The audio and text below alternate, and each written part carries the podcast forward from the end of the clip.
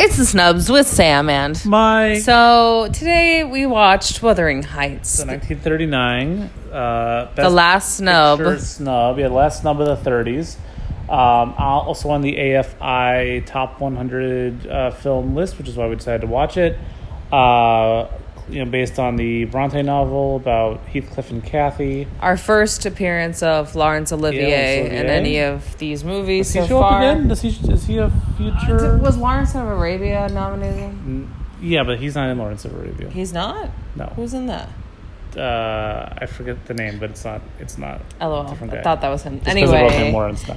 Anyway. Um, I thought it was pretty good. I have never read the book. I'm not familiar with the story, but uh, I thought it was pretty effective. It's different than, you know, it. It kind of reminds me of Gone, with the, Wi- Gone with the Wind in a lot of ways, where it's kind of this tragic romance. But I like the resolution of this. Uh, well, I, I kind of don't like. Well, I, I kind of don't like that they end up together in the afterlife, but I think that's a little corny. But well, I like that they're like both like kind of shitty people. I like kind that, Of the yeah. same thing with Gone with the Wind. Exactly, like, yeah.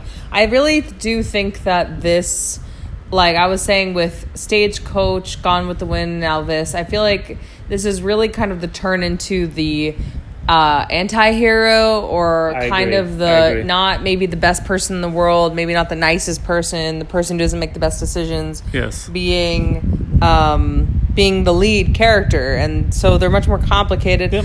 But this is based on a book, so obviously, like this is before this year. But I feel like this kind of story just starts Yes. getting really popular now. Overall, the in- quality of the stories being told, I think, is dramatically improving. Oh, definitely. It's Um, like the subtext alone is Really quick, yeah. We're going to be doing a wrap up show for all of the 20s and 30s films, and then we'll do Rebecca to start the 40s.